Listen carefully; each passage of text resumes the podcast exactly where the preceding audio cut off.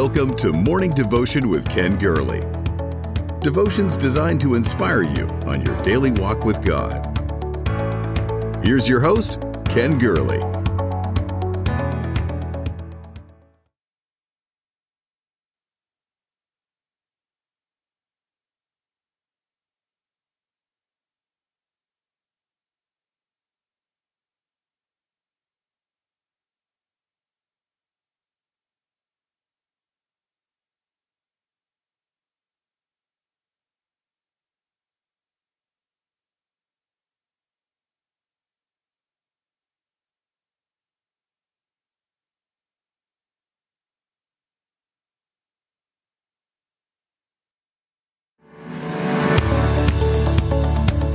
Welcome to Morning Devotion with Ken Gurley. Devotions designed to inspire you on your daily walk with God. Here's your host, Ken Gurley. Hey, good morning, everybody. I just noticed it was Friday the 13th. For all you superstitious folks out of there, you really got to get over this. You got to get over it. This is the day the Lord has made and we're going to rejoice and be glad in it. Welcome to Morning Devotion. Everett, Patty, Jerry, Winnie, Millie.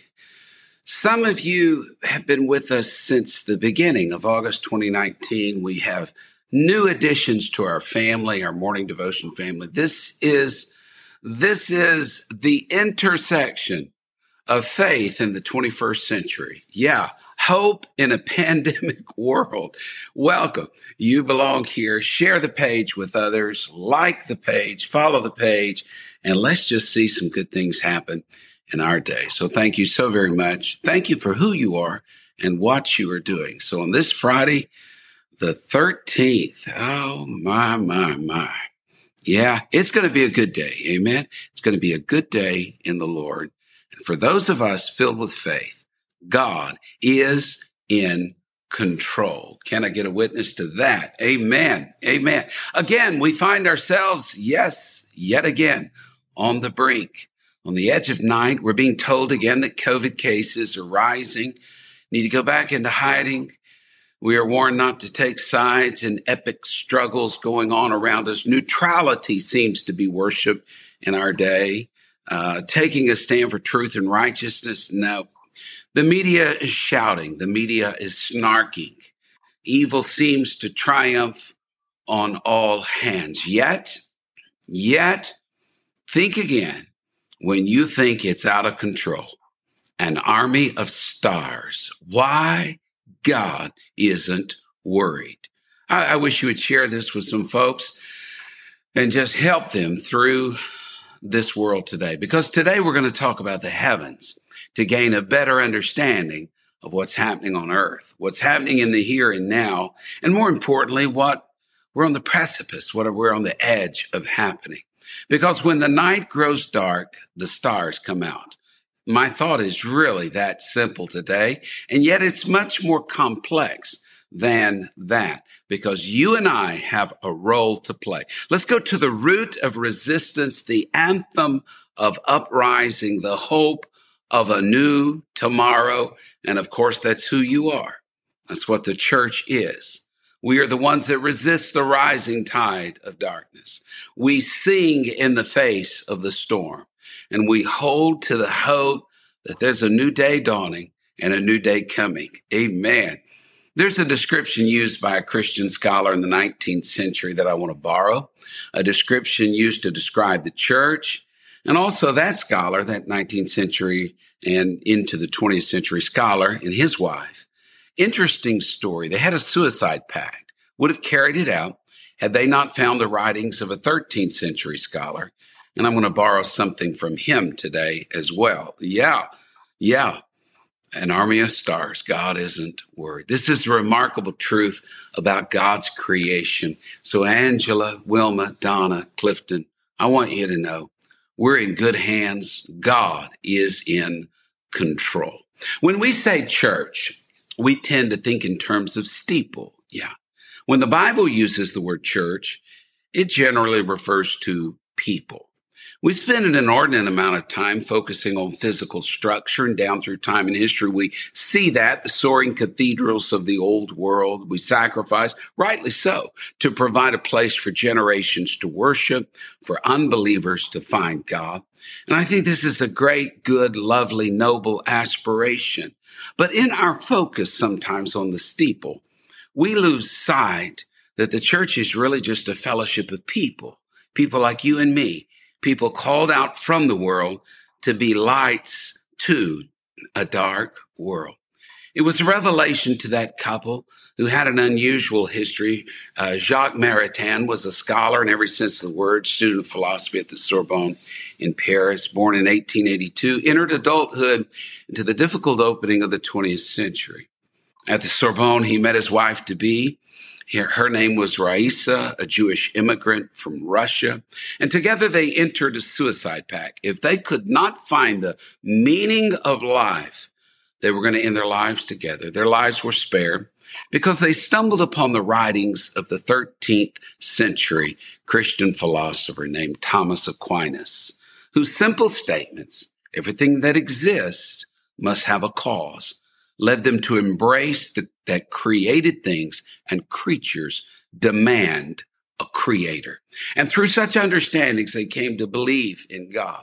They would endure the difficult Bolshevik Revolution. They endured the First World War because Raisa was Jewish. They fled to the United States at the opening of the Second World War. He would teach at Princeton. He would teach at Columbia. Raisa was a philosopher and a poet as well. It was she who wrote the words, the Christian vocation is to walk on water without any human support in pure faith, in hope, and in pure charity. Even without any feeling, we keep our gaze fixed on God. Yeah. The Maritain story describes the sheer immensity of kneeling together and praying in faith the Lord's Prayer and the profound certainty that it gave them to face all odds. It would be Maritain in his many writings who would go on to theorize the nature of the church. It was him who adopted an expression to describe the church that you see on the screen today an army of stars.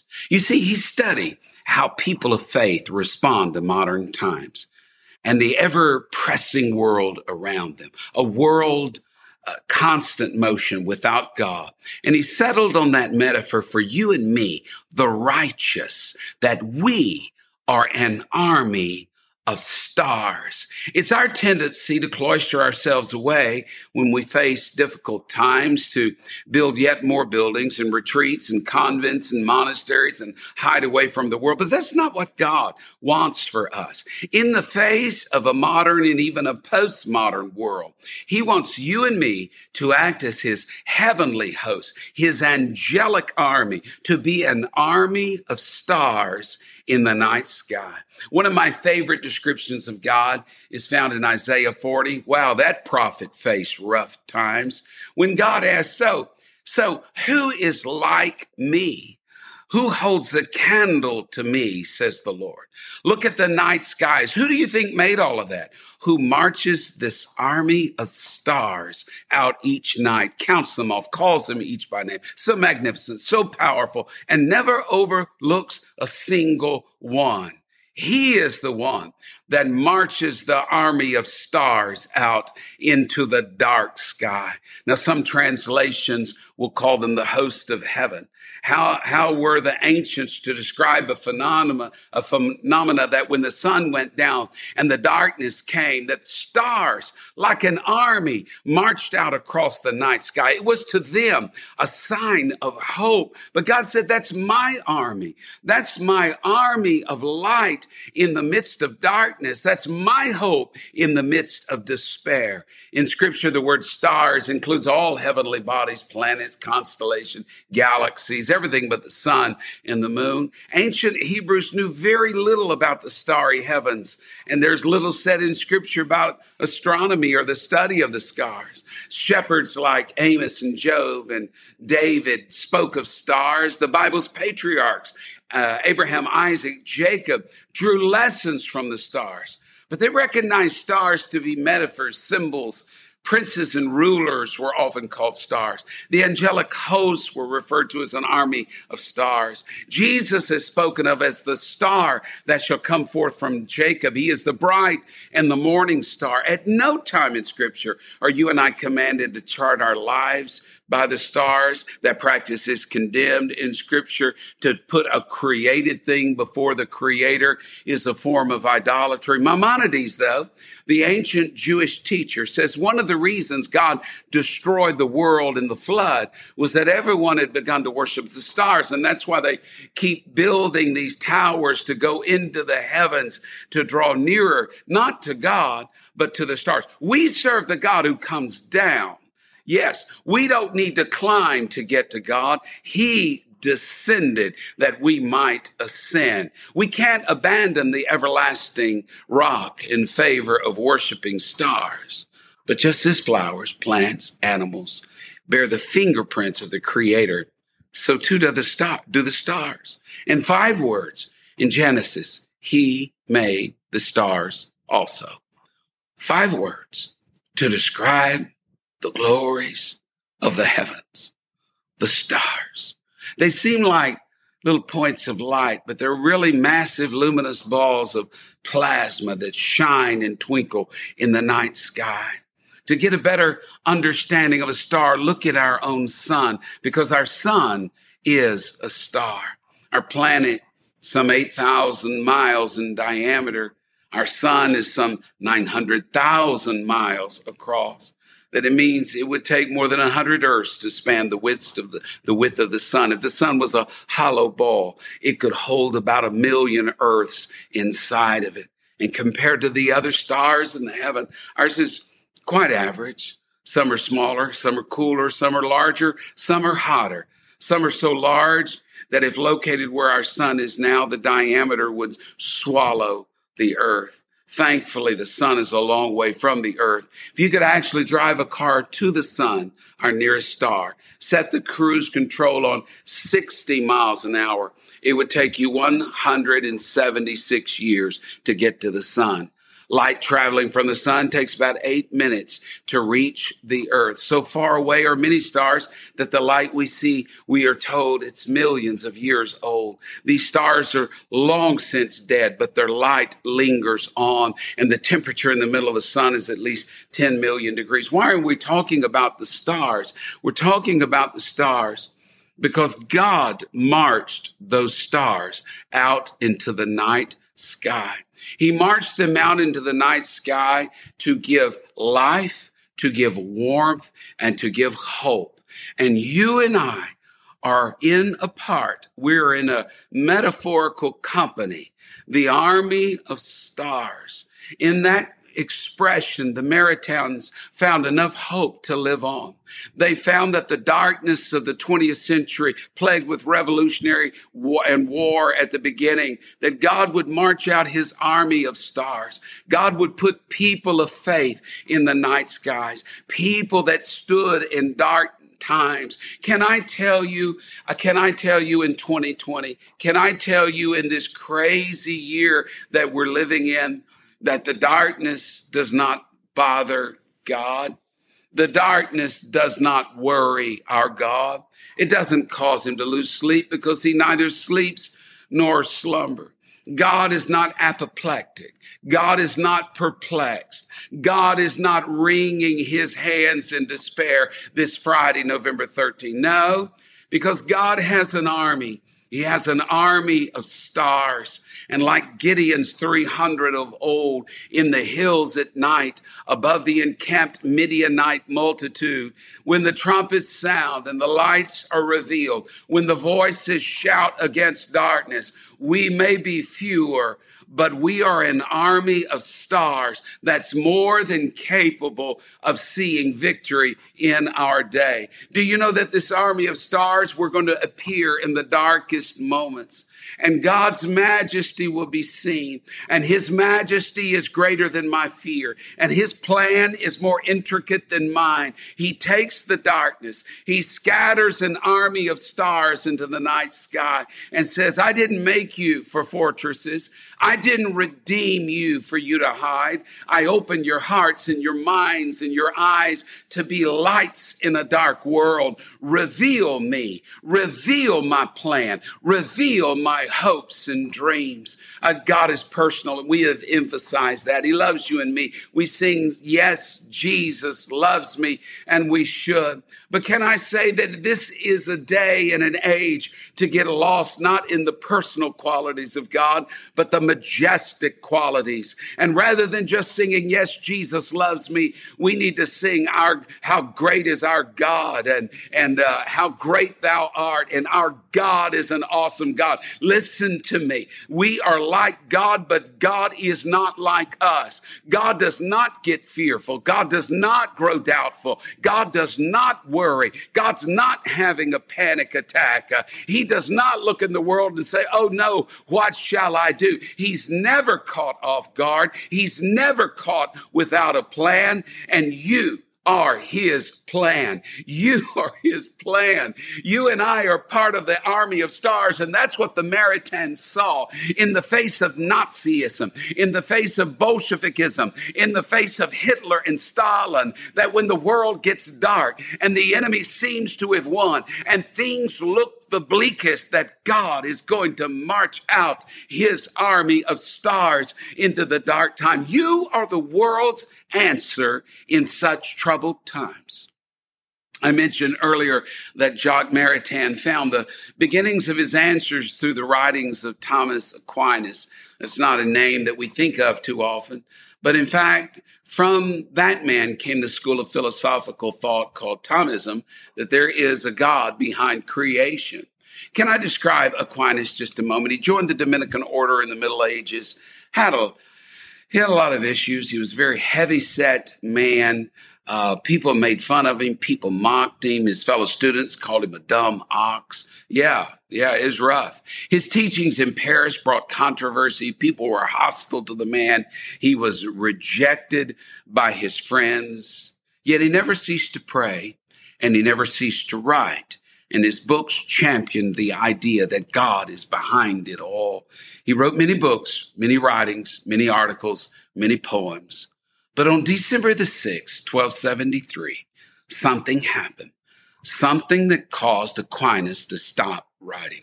He was working on his magnum opus, his life's greatest work. The work of a lifetime lay unfinished because Aquinas had seen something in a vision. And for him to not write was like asking Aquinas not to breathe. And people grew very concerned. One of his closest associates to whom he dictated came and said, Why aren't you writing? Why aren't you writing? I cannot, Aquinas replied. I cannot. The man whose mind was always focused upward and outward could not find the feelings to describe what he had sensed the man whose life was devoted to defending what he viewed the faith to be, he, he had no defense for not picking up the pen. The man whose world was confined to prayer and study and writing, he had come to this fork in the road and he couldn't explain why. How could he explain? How could he explain not writing anymore? The writings that eight centuries later the Maritains would find hope in. To explain it all would mean that something that Aquinas couldn't admit. But finally, when he was pressed to explain why he had stopped working on his life's greatest work, he said, I can write no more because all that I have written today seems like straw. Straw. Whatever Aquinas saw in that vision in December 1273, whatever he experienced or heard, caused him to realize that there is a world out there more real and far more extensive than we can imagine. That there was something beyond his mortal reach and comprehension that he could not put into words. It must have been what Ezekiel felt when he was lifted into the heavenly realm. And all that he could say was wheels. I see wheels. I see creatures, four faces. I see cherubim. I see I see angelic. I see motion. I see, and he could not describe what he was seeing. That Aquinas had seen something that was far beyond his comprehension. It was 11 years ago, and I referenced this Sunday. 11 years ago, I was deep in study on a certain subject. I'd felt led there by God, a subject that had arrested my attention, one that occupied my every free moment. And I hate to say one that would not escape my mind when it, my mind should have been on other things. But I was deep into that study, deep into my reading and pulling together resources. I'd already begun to outline a work, but it was as if God slammed his hand on the table and said, Not now. There were other things I needed to focus on. Besides, the world wasn't ready and the church would have never believed it because the time was not yet. I started sensing the stirrings of this subject when I wrote the book on prayer. When I got through recording that book aloud for an audible format, I started sensing that stirring in my heart again. It was two months ago. I didn't hear the shout of God. I only heard his whisper say, now, now. And so old files are being reopened, old books are being dusted off, resources are coming back together. Because what I'm looking at now, it may not sound new, it's very old, but it has captured my attention as surely as that heavenly uh, intervention captured Aquinas in 1273. I believe, I believe God is up to something. Just as I did with the book on prayer in these morning devotions, I'm going to start building, building the structure of what God is sharing with me right here in these morning devotions. You're going to hear my thoughts. You're going to hear me wrestle with things. I'm going to begin to try to pull things out of my heart and mind and what God is saying to see if dots can be connected and things make sense. I believe as we gather together, we're going to realize something. When the world seems the darkness, God's not worried. He's got an army of stars that he is marching into this darkened sky. God is doing something. He is letting the church throw off the mantle of modernism to lay hold on her true existence, that you and I are lights to a dark world. I asked God recently, I said, God, what's going on? And I sense God say, I'm here. I've always been here, always will be here. I'm not worried. And you shouldn't be worried either. Yeah. Can I continue with the words of Isaiah when he said, you know, here's what, here's what God said to me. Why would you ever complain, O Jacob? Why would you whine, O Israel, saying, God's lost track of me. He doesn't care what's happened to me. Don't you know anything? Haven't you been listening? This is what one translation said. God doesn't come and go. God lasts. He's the creator of all you can see and imagine. He doesn't get tired out. He doesn't pause to catch his breath. He knows everything inside out. His nearness is closer than my hurt. His majesty greater than my fear. God's not worried because he's revealing to me and to you in the 21st century, in the year of 2020, He's got an army of stars that's preparing to throw off the cloak of darkness and the cloak of obscurity, the bushel baskets of intimidation, mixed purposes, and uncertainty. And the church is about to be seen as an army of stars. Thank you for being with us this pivotal week. I look forward to seeing you again Monday. God's laid something already on my heart for next week. Would you go out and would you be an army of stars today and share the glorious gospel of the Lord? And may God be with you. May God shine on you. Leave your prayer requests, encourage one another, share with others. You and I, we make up an army of stars. God bless you. Thank you for listening to Morning Devotion with Ken Gurley. Join us next time for another inspiring devotion. To support this ministry, please visit firstchurch.com. Thank you for listening to Morning Devotion with Ken Gurley. Join us next time for another inspiring devotion. To support this ministry, please visit firstchurch.com forward slash give.